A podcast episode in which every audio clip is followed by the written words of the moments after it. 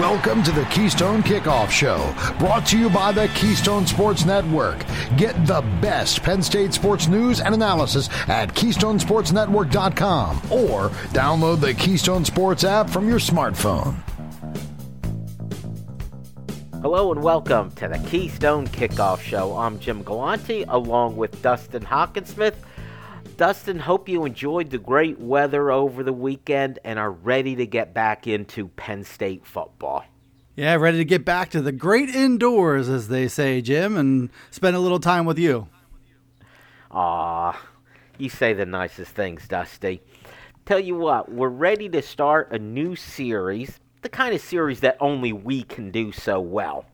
And this one is the KSN Top 40 Penn State players. Dustin, this group was put together by you. So why don't you explain to our listeners your parameters for setting it up? Yeah, I don't think it's highly complicated. I just always wanted to be Casey Kasem growing up, and I just wanted to play a top 40 for people. And I really, it just kind of comes down to influential players – um, on Penn State's 2022 season. You can kind of figure out where it's ultimately going to lead. And it was surprising. I didn't really have a number when I started building a list, but you know, I think it, it hits home. You know how to, that there are 40 logical names out there, and you know you have 22 starters right? So it, it kind of hits home how much roster depth means and how important that is because some of these guys obviously are not going to be starter players, but they are still very important to the fate of the Penn State football team in 2022. And uh, it just made sense to go all the way out to 40. So there, there we go. Well, you sent me the entire list. We're going to count them down starting at number 40. So obviously, it's going to take us several weeks to get through this. No, I'm not just going to recite all 40. But I will tell you this already, Dustin. I disagree with so many of these, so we are going to have some very good discussions, okay? Just preparing you for that.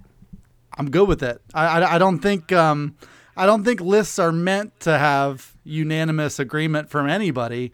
And I know I think it was the last list I did didn't have unanimous agreement either. So um, so yeah, I'm, I'm open to it. You know, I think uh, I think there's guys who are going to be too low. There are guys who are going to be too high.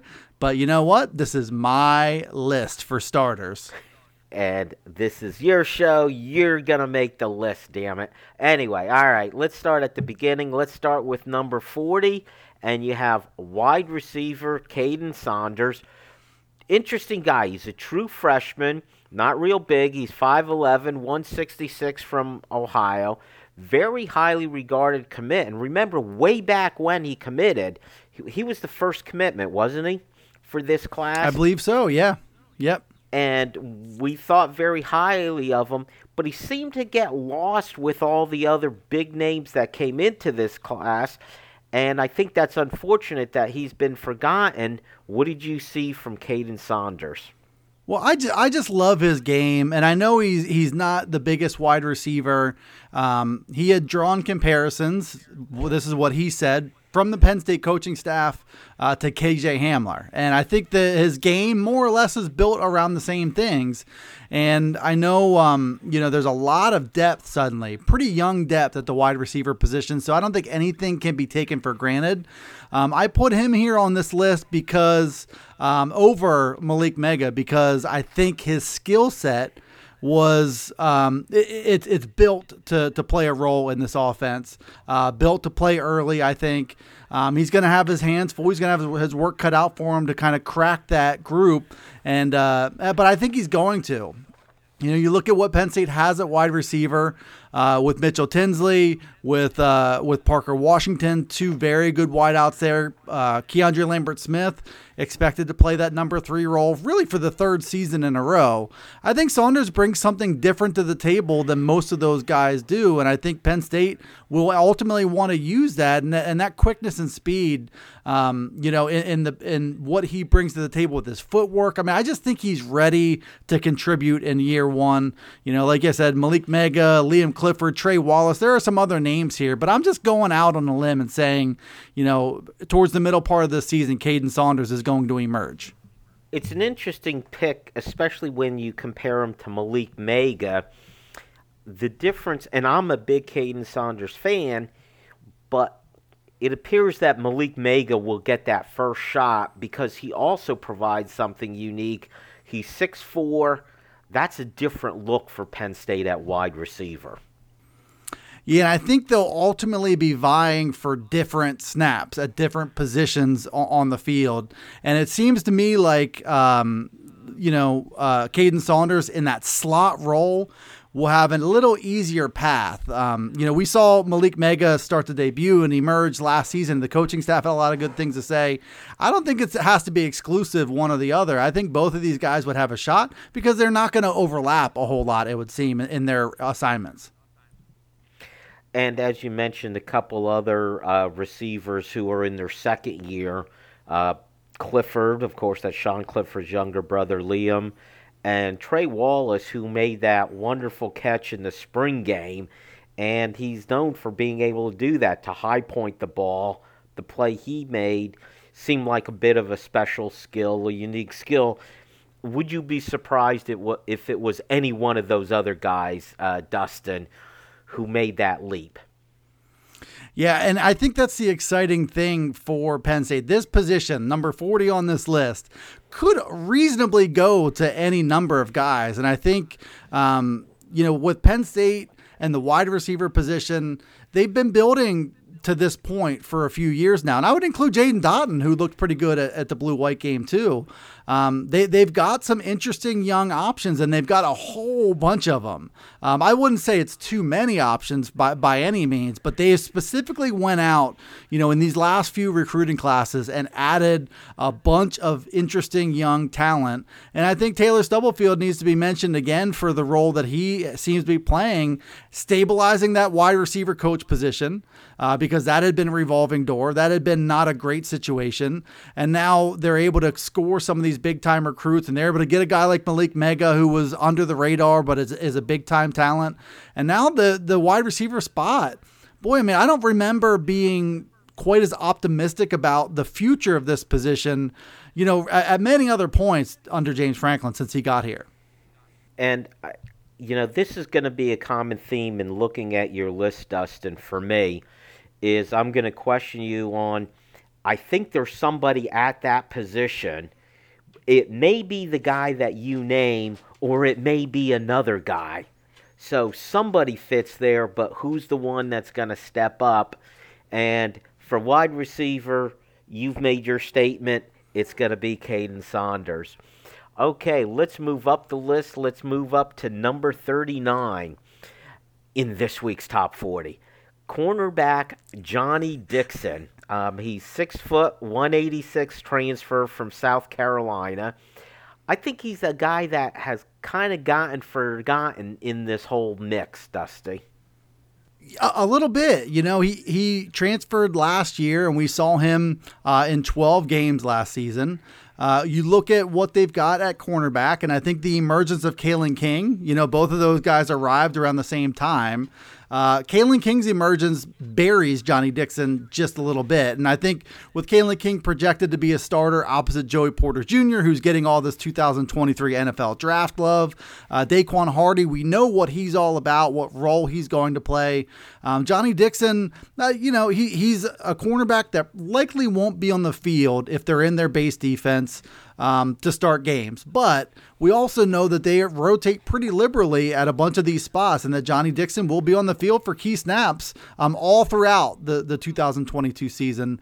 Um, I think he has been forgotten about a little bit, and maybe the position on my list makes him forgotten about a little bit more too. But um, I feel like he's not going to be a starter this year, but his, his arrival last season and the fact that he's still just a junior and can, can maybe last beyond, let's say, Joey Porter Jr. leaving early for the draft.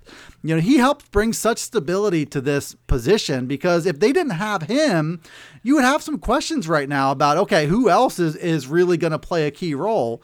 Uh, Johnny Dixon has brought stability for the past calendar year, and it's only going to continue because if you look at 2023, if Joey Porter Jr. moves on, they're going to be in the market for another starting cornerback, and uh, Johnny Dixon probably will be that guy if all things keep going the way that they are. So I think, um, you know, the, the fact that he arrived, he, he's one of those sneaky gems from the transfer portal. We all talked about Arnold Ebiketie and Derrick Tangelo, but Johnny Dixon played quality snaps last year. He'll play more quality snaps this year, and probably even more than that next year, as long as he hangs around. I thought Johnny Dixon was a senior. I didn't really check, but uh, I'm trying to grab my roster here. He's, he's listed, listed on the roster as a junior. It, it, it, the the the roster has gone through some some weird changes with the with the COVID year and all that stuff. And some guys, you know, they've got him listed as a true junior right now. Um, so may, maybe he's just got two seasons of eligibility left. Uh, but they they they've really kind of gone back and forth on how they're how they're treating um, eligibility on, on the roster. Well, that's you know the um, roster that I have lists him as a senior, but like you said, with the COVID year that everyone gets the extra year, it's so hard to tell. But it also, I'll bring up one more name for you. Again, it's this someone in that position I think deserves the rank of 39th. My question is, is it Johnny Dixon or might it be Marquis Wilson? Do they now have enough wide receivers that that experiment of having Wilson play both ways is over. And remember, that's a guy who p- played significant time a couple years ago. So, you know, might it be Johnny Dixon? Might it also be Marquis Wilson? Well, he he's going to be. I'm pretty sure that experiment's going to be over, and I, I'm I'm curious to see um, what was what was last year when it comes to the viewpoint of Marquis Wilson from the Penn State coaching staff? Is he a man with with two positions? Is he a man with no positions? How do they view him as a cornerback? Did they have such depth last year that they wanted to try to maximize his talent and getting more reps however they came? I think it's kind of the last thing. Um, but when when he's on the field, I, I feel like he's got some of the better ball skills of this group. So I think he's gonna he's gonna pay some dividends. I also think you know Cam Miller's got a shot, the true freshman freshman of, of playing early in his career. So I think there are definitely some contenders to play um, a lot of these quality staffs, but Johnny Dixon rises to the top of the heap for me. And it's interesting again, as we talked about wide receivers with, you know, number 40 ranking, there's so many guys there, so much quantity and quality that I don't I think Wilson's better chance to get on the field is on defense. It'll be interesting to see if they do have him focus on that position and if he will show up or not. Again, it's not me saying I think you're wrong with your pick. It's just, well, is it this guy or that guy who's going to fill that role? All right, Dusty, that's it for uh, quarter number one. Stick around. We'll keep our countdown going in quarter number two. This is Jen from Collegiate Athletic Travel. We've been offering travel to the biggest Penn State games for over 50 years. This fall, we continue that tradition in partnership with Keystone Sports Network with a trip to the Penn State Auburn game. Join us for charter flight, staying at the team hotel, transportation to and from the game, and even a great tailgate party at the stadium are included. For more information, go to athletictravel.com or call 1 800 788 4414. See you there. What defines the special spirit of Penn State? Why Penn State by author Greg Woodman looks to Happy Valley in the 1980s for answers. Featuring rare photos, original essays, and exclusive interviews with Coach Paterno. This beautiful 256 page full color hardback edition explores the why behind We Are. It's chicken soup for the Nittany Lion soul and makes the perfect gift for any Penn Stater in your life, including you. Order today at whypennstate.com.